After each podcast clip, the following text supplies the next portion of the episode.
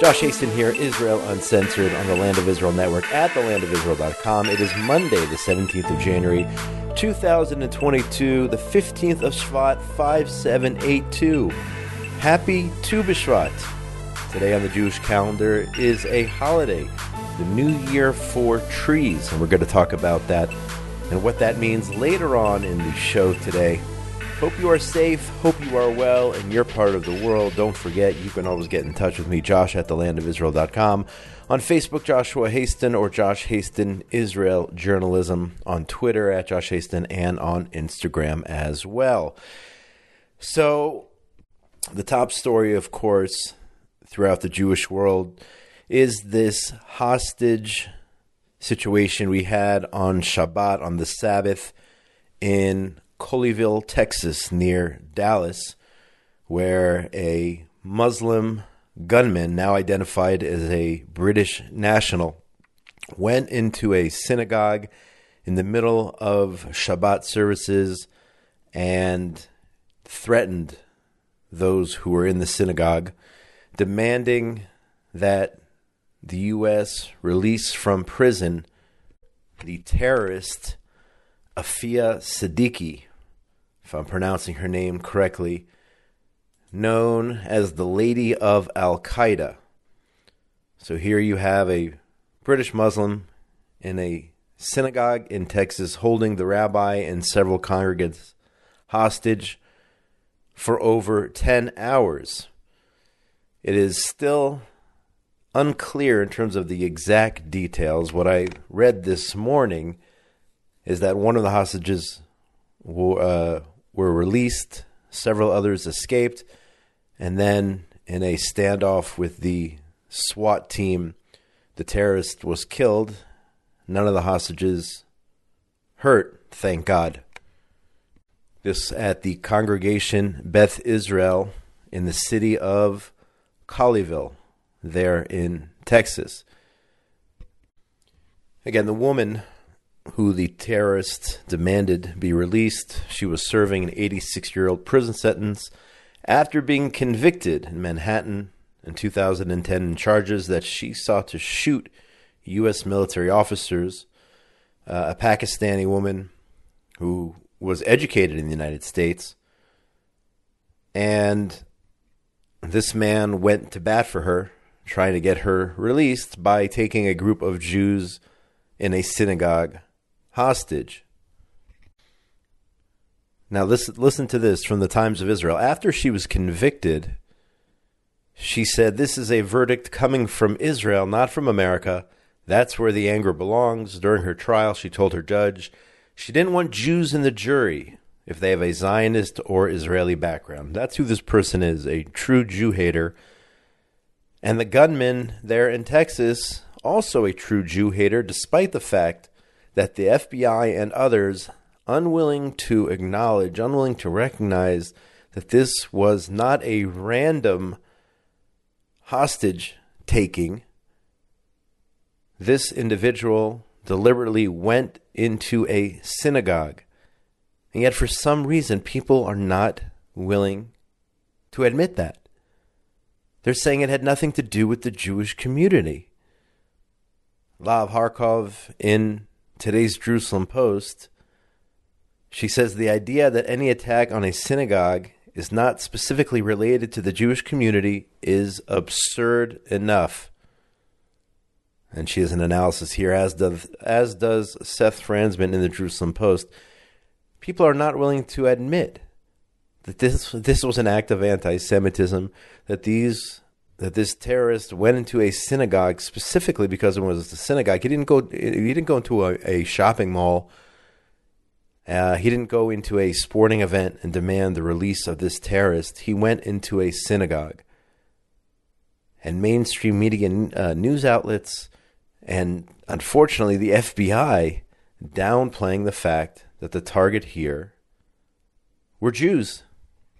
Leave it to the New York Times to report it wasn't clear why the hostages were taken at Congregation Beth Israel, a Reformed synagogue in Colleyville, Texas. Not clear. To them, that's in the New York Times, they don't know why this terrorist went into a synagogue. It is mind blowing that they can actually print something like this in good faith. And then you have this hateful anti Semitic organization, the Council on American Islamic Relations. Of course, they send out a condemnation of the terror incident, of the hostage situation. But this organization has been calling for the release of Siddiqui, saying that they believe she was imprisoned unjustly. They've been saying things like that in recent times. This anti Semitic organization, the Council on, on American Islamic Relations, recently one of their leaders, the San Francisco executive director, Zahra Billoo, told attendees at a conference during a speech she gave in November to know your enemies, speaking out against Zionists, encouraging Muslims not to collaborate, cooperate, or seek normal relations with mainstream Jewish organizations in the United States. That's who this organization is the Council on American Islamic Relations. So they can issue a phony condemnation, but yet they incited they incited to violence, they incited to hate. And just like the Palestinian Authority and Hamas incite the violence here in Israel, in this country, this organization inciting, and it isn't surprising how someone could decide to go into a synagogue and hold hostages when this organization says we should not cooperate with, with the Jews, with the Zionists. Don't do it. Don't cooperate with them. They are the enemy. So this doesn't surprise me again that there is another uh, terror incident at a synagogue. It's as sad as it is in the United States. We saw this, of course, with the Tree of Life Synagogue in Pittsburgh. We saw it in San Diego as well. And in those incidents, Jews were actually murdered. And in this case, thank God that uh, the hostages made it out. Now, there's one other uh, issue here, and I and I think it has to be brought to the forefront. And this is not uh, confirmed. This is not from an, an official in regard to that synagogue, and obviously, it doesn't justify the fact Let's be 100% clear that a terrorist went into a synagogue and took Jews hostage. Okay? But you do have one Itamar Gelman, Gelbman, sorry, who posted on Facebook. And again, this is a private individual who made these comments. He said the following He said, In the world of, quote, you can't make this stuff up, this is my old synagogue. Okay, referring referring to congregation Beth Israel in the city of Colleyville. He said, I left the synagogue due to a few issues. First, the rabbi called Israel an apartheid state against Islam. And again, and I haven't seen uh, the rabbi making those comments. I did see his name signed on some sort of declaration against Israel annexing Judea and Samaria. I saw his name on that document. I did not see proof uh, where the rabbi called Israel an apartheid state. This is a claim by a former member. Okay, let's be clear. And secondly, according to Itamar Gelman, he left the synagogue because the rabbi didn't allow his members, he writes here, including myself, to be armed during services. Now he is held hostage by a Muslim man with a gun. And I don't think Gelman is justifying the fact that a gunman came into a synagogue and took uh, members of the synagogue, his former congregants there, hostage. He's not justifying that, but he is pointing out the fact. And this is not the first time I have heard in a Jewish synagogue in America where the leadership, the rabbi, the board has decided we will not allow members of the congregation to carry firearms during services. I know this for a fact. This isn't the only if this is, is if this is the case in this synagogue in Texas, I know for a fact my own family members who were at a bar mitzvah in California recently in the last couple of years and were shocked. Members of my family were shocked to enter a synagogue with the door wide open with no security. Uh, they were told that the rabbi said this will not be a uh, a military base or a closed, sealed off area. We're going to keep the door open no matter what. So when you have groups of woke Jews who don't, till this day, even with everything that's happened, who don't understand that there are raging anti Semites out there, even in the U.S., with all of its freedoms, who are willing to go into a synagogue on the Sabbath and take hostages or shoot up a synagogue. These people just still don't get it. Again, unconfirmed. This is based on a, in this case, based on a former congregant there saying that his rabbi would not allow armed members of of his community into the synagogue. And I again, I know this to be a fact in other places too, based on firsthand knowledge and firsthand experiences with my family attending services in other communities. So if you are a Jew, if you are a Jew, if you are Jewish and you live in the United States, of course, if you live here in Israel, we understand it unfortunately all too well with terrorists going into synagogues and terrorists going into homes and murdering Jews because they are Jewish, because they are Jews.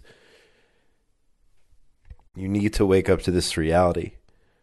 From what I read, I understand that there were some courses. The members of this congregation did take some courses or whatnot, and perhaps that assisted in their escape. And that helped the fact that none of them were injured.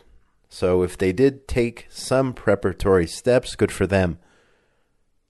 But you have to wake up to the realities of this world where Muslims with guns are going into synagogues and extremists, of course, on the other side as well. But in this case, a Muslim with a gun in a synagogue. It is not an acceptable reality, and we can't count on anyone else to protect us other than ourselves. Yes, a lot of condemnations on all levels local, state, federal, whatnot in the U.S. against anti Semitism. I mean, that's the right thing to do, right? To condemn these types of incidents. But the Jewish community needs, needs to take responsibility for their security, either in the U.S., in Europe, and of course here in Israel. So that concludes uh, uh, my comments on that terror incident. And again, I want to be 100% clear does not justify, regardless what the views are of these Jews in this community or the rabbi, obviously does not justify what happened there. Because whether it was in the Holocaust or in other, many, many other anti Semitic waves of hate against the Jews in different places around the world, they didn't single out Jews who were specifically religious or anti religious or Zionist or anti Zionist. Didn't matter. If you were Jewish, you were Jewish. Same thing goes in this case as well. Let's be clear about that. And turning here locally to Israel, speaking of anti Jewish hate, the Jewish press reports that a synagogue in the southern Hebron hills was torched over Shabbat according to the Israel Fire and Rescue Service. I saw some of the images here in the community of Mitzpe Ziv, near the Jewish community of Maale Hever. That's in, that's in the southern Hebron Hills. The synagogue was torched. All right, so here's a terror attack targeting a Jewish synagogue in the land of Israel. Clearly, arson. Obviously, this was carried out by local Arabs uh, in the area, in the region, didn't make that much news here in Israel. Damage to holy books, furniture, including the Aron Kodesh, the Holy Ark. Luckily, there were no Torah scrolls inside at the time. This is not the first time the synagogue has been attacked. several other instances instances where this synagogue was attacked and local Arabs tried to burn down the synagogue. Police are now investigating this incident. At the same time, this is, you know, we're here on Tu B'Shvat, the New Year for trees. You had an incident of agricultural terrorism over the weekend. Palestinian Authority Arabs uprooted 21 planted trees, as reported by the Jewish press on Friday. The trees were planted by Jews living in the community of Efrat, that's in Gush Etzion. They put them up to protect the community's border. You have tremendous amount of illegal construction going on in the nearby villages, expanding all the way up to the borders of the community of Efrat. Illegal construction, illegal planting. So on Friday, the Jews there decided they are going to plant trees themselves. And one of the local Arabs came over to them and said that the saplings wouldn't last the weekend. And sure enough, on Shabbat afternoon, Arabs uprooted all the trees planted by the Jews. However, on Thursday, Arab farmers planted a massive grove of hundreds of olive trees along the northern border of the Dagan neighborhood in Efrat. Much of the planting took place secretly, and they're just right up against the town's northern border, essentially blocking any future development in the area. Again, in Area C, under Israeli control and IDF control, complete Israeli control and um, this is land that does not have a private owner, and yet the Arabs are able to plant, and the Jews plant, and then their saplings get uprooted. And where are the officials? Where is the civil administration? I don't know. Where is the government? I'm not exactly sure where the government is here. Where are the environmental groups? I mean, you're talking about the destruction of trees. Where are the environmental groups? Why aren't they saying anything? The so called left wing organizations who care so much about all peoples? Why aren't they condemning the fact that local Arabs uprooted Jewish planted trees? No, no condemnations, not from the UN, not from the environmentalists, or anyone else really. Maybe it's because we're talking about Judea and Samaria. And Jews in these areas are seen as second class citizens. I 24 News reported yesterday that the United States envoy to Israel said on Friday that he never visited a so called Israeli settlement in what he calls the West Bank and has no plans to do so in an effort to avoid inflaming tensions. When asked whether he would make such a visit in an interview with Ynet News, Ambassador Thomas Nides said, quote, I absolutely will not just like I ask both the Palestinians and Israelis not to take steps that inflame the situation, I don't want to do things intentionally that would create disrespect or anger among people, he continued. Well, I think it's disrespectful that the ambassador won't visit a certain group of Israelis, a certain group of Jews based on their geography. Nides continued. He said, I'll make mistakes, I'll say things that will aggravate people, but I don't want to intentionally anger people. So angering people means Arabs, but he's okay angering Jews he's okay discriminating against Jews because of where they live. And explaining his approach to, to the position, he said he has no ideology. No, he's Jewish, by the way. He has no ideology when it comes to Israel. Very, very sad if you're Jewish and you don't have any type of ideology when it comes to Israel. That being said, wait a minute here. He went on to say, All I care about is that Israel will remain a strong, democratic and Jewish state, he told Ynet News. But wait a second. It sounds like he does have some ideology here. So which one is it? Alas, uh, Nides noted that he continues to support a two state solution, of course. He said, quote, a solution that U.S. President Biden, of course, supports. My support for the well being of the Palestinian people. Didn't mention Israelis here. All of this stems from the belief that Israel will be strengthened this way. I guess he did mention Israel there at the end, claiming somehow that creating a terror state in our heartland somehow strengthens the Jewish state. That is the thinking of the Biden administration.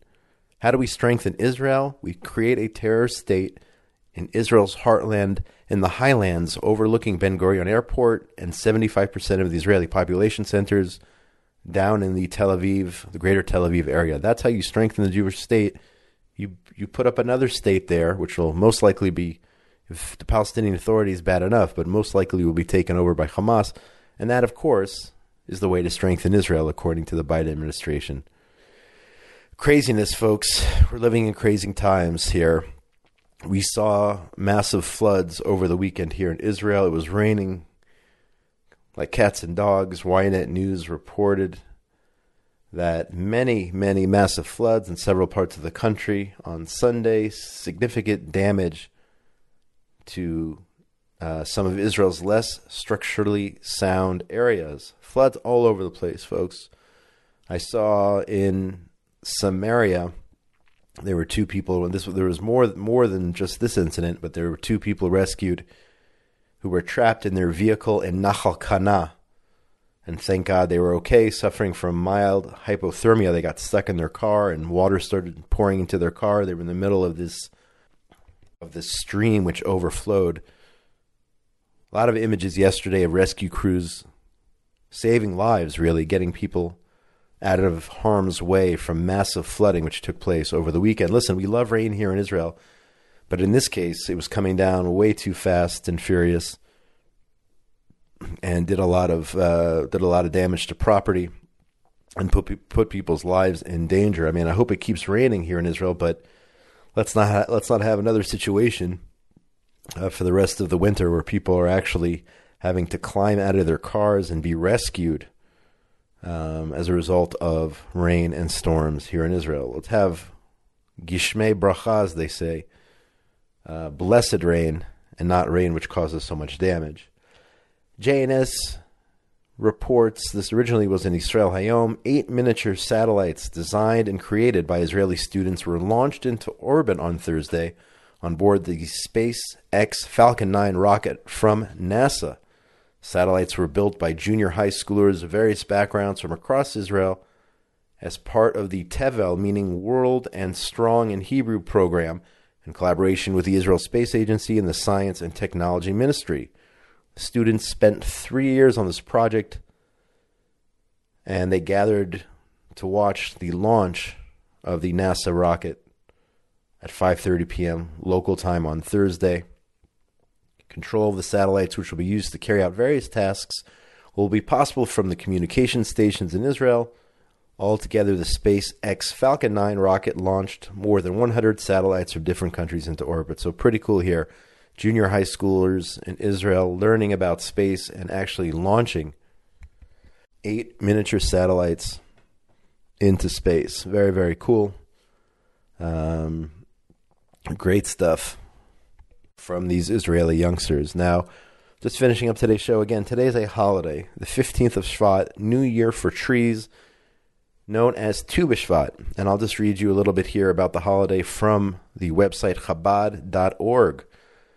According to biblical law, there is a seven year agricultural cycle concluding with the sabbatical year. By the way, this actually is a sabbatical year here in Israel when the Holy Temple stood in Jerusalem on years 1, 2, 4, and 5 of this cycle, farmers were required to separate a tenth of their produce, produce and eat it in Jerusalem.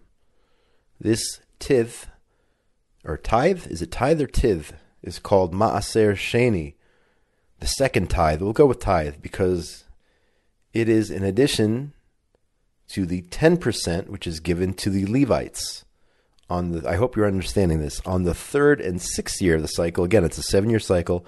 Instead of the owners eating this Maaser Sheni in Jerusalem, they give this second tithe to the poor who were permitted to consume it wherever they wished. So you're talking about an agricultural seven year cycle, and each year has its certain rules and standards in terms of what you're allowed to do with the produce. That's the bottom line.